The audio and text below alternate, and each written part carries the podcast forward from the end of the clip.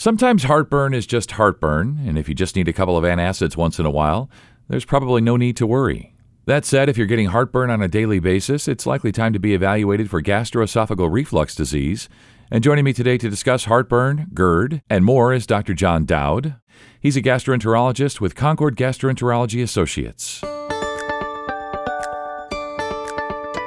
This is the HealthWorks Here podcast from Emerson Hospital. I'm Scott Webb.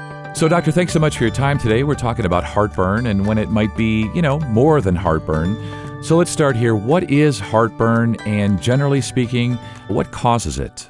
Heartburn is defined as the effortless regurgitation of acidic contents from the stomach into the esophagus. The stomach makes a very powerful acid, which does a minimal for digestion, but is present. It does more really probably to sterilize our uh, food than it does to digest it. But when that acid comes into the esophagus, it does not have the defense mechanisms that other parts of the digestive tract do, and it causes burning as the symptom. Beyond that burning, it can cause ulcerations or erosions or damage to the esophagus, especially if it occurs on a long standing or chronic basis. So that's what's happening inside the body when we have acid reflux. And heartburn is really just a symptom of acid reflux. There are other symptoms that can occur as a result of reflux, including cough, hoarseness, throat pain, throat clearing, chest pain, nausea, even vomiting as well. Is it just situational? Is it just the foods we've eaten? Or is heartburn or reflux an indication that there could be something more going on? I mean, everybody has reflux. Okay, so reflux is just the acid coming into the esophagus. Everybody has it. What defines whether it's a disease or not is how long that acid is in contact with the esophagus. For instance, we do some certain specialized testing to evaluate reflux, and when we see very high quantities for very long periods of time, that's pathologic or that designates a disease state. When it's minimal and it's cleared rapidly, people generally don't have a problem with that. But the burning that we're experiencing is actually a chemical burn to the lining of the esophagus, and it can be quite painful. It can also be mistaken for heart attack. We see this not infrequently. Our emergency room colleagues are seeing patients with what the patients feel is a heart attack and they come in and they're evaluated for heart disease first because that's much more important than reflux and the cardiac evaluation is negative and then they give them medicine for reflux and their symptoms improve. So we see that not infrequently as a presentation for patients with reflux. So heartburn is just heartburn if it's mild and occurs no more than twice a week. If it's occurring more than twice a week or if it's severe, or if it's associated with difficulty swallowing or painful swallowing or evidence of gastrointestinal bleeding or unexplained weight loss or coughing at night, then it's probably something more severe and it should be evaluated. Yeah, and I think we all uh, can identify with that there, right? So, you know, if you have heartburn occasionally, maybe once or twice a week, maybe you take a couple of antacids and you kind of move on, and you maybe you know with you what foods to avoid, whether it's pasta or chocolate or coffee or you know all the good stuff that we all like, but if you're having it more than a couple of times a week and you think it might be something more than just heartburn, and you mentioned disease, so I assume you're talking about GERD. So let's talk about GERD. What is it, and what do you do for people who are suffering from more than just heartburn and actually have the actual disease that's causing the heartburn? So GERD is an acronym for gastroesophageal reflux disease. And what separates the disease from just gastroesophageal reflux is that there's some manifestation of the reflux in the esophagus, so esophagitis or esophageal ulcers or Barrett's esophagus or esophageal stricturing, which is narrowing from chronic reflux. So, what differentiates gastroesophageal reflux disease from gastroesophageal reflux is manifestations of the gastroesophageal reflux that are identified at the time of an endoscopy. So, that implies that there's been an evaluation, including an endoscopy, and that there's proof that there's damage.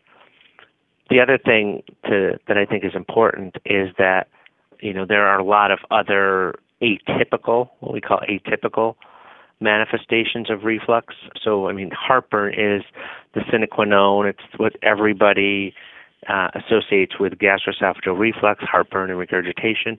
But those atypical symptoms, they cause significant quality of life issues for several patients, including like a chronic cough and, and adult onset asthma and hoarseness of the voice, chronic laryngitis, like I said, throat clearing earlier, and uh, chest pain. So, unexplained chest pain in a patient who's evaluated for heart conditions first, the default is heart. Always, we always worry about what's going to, you know, kill the patient first. And reflux doesn't kill people, heart disease does. So we evaluate very carefully for heart disease first. And I've had patients in my career who've come to me for an evaluation for reflux, and I've sent them to the cardiologist, and they've gone straight to the cath lab with critical coronary disease and had that fixed. And guess what? Their chest pain went away, and they didn't ever really have reflux. Uh, patient said, "Yeah, every time I'm going up this hill walking my dog, I get this bad pain in my chest." And my doctor sent me here for an evaluation of reflux. I'm like, "You're in the wrong place. Go to."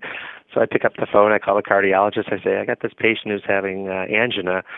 Uh, can you see him today?" And they did, and he was in the on the cath lab later that day, getting his uh, stents placed. So.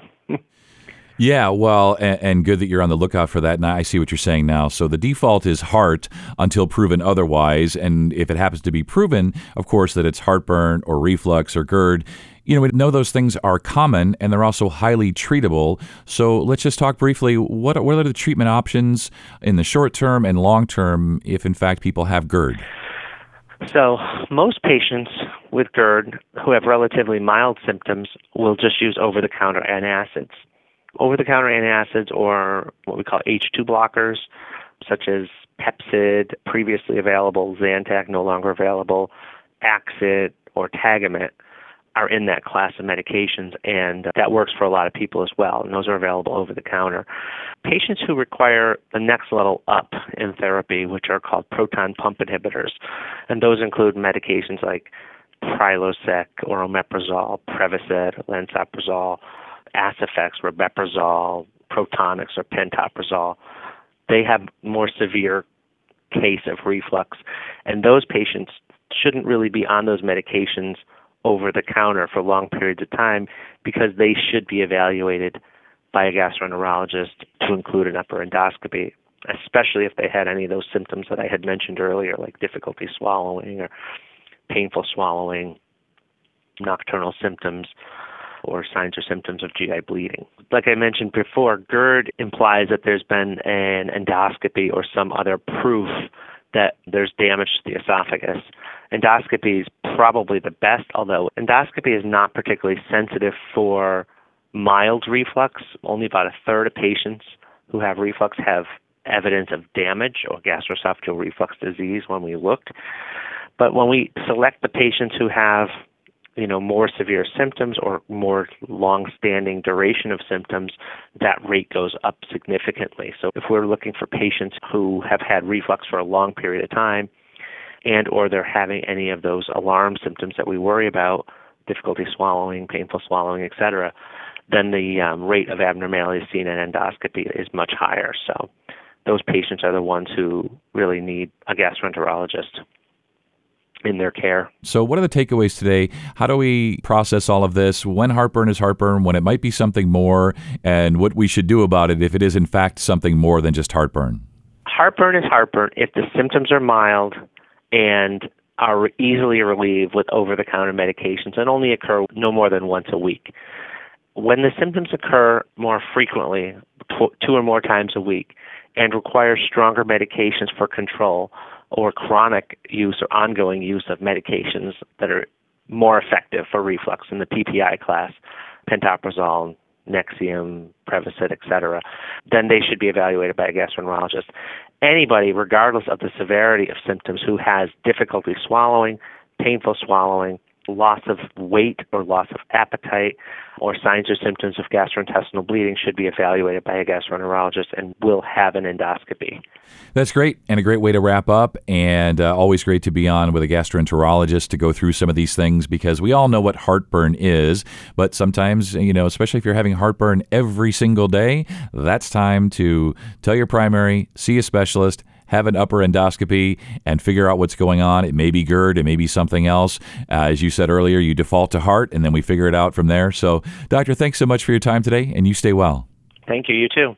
Go to emersongi.org or reach Concord Gastroenterology Associates at 978 287 3835 for more information or to make an appointment. And thanks for listening to Emerson's HealthWorks Here podcast. I'm Scott Webb, and make sure to catch the next episode by subscribing to the HealthWorks Here podcast on Apple Podcasts, Google Podcasts, Spotify, or wherever podcasts can be heard.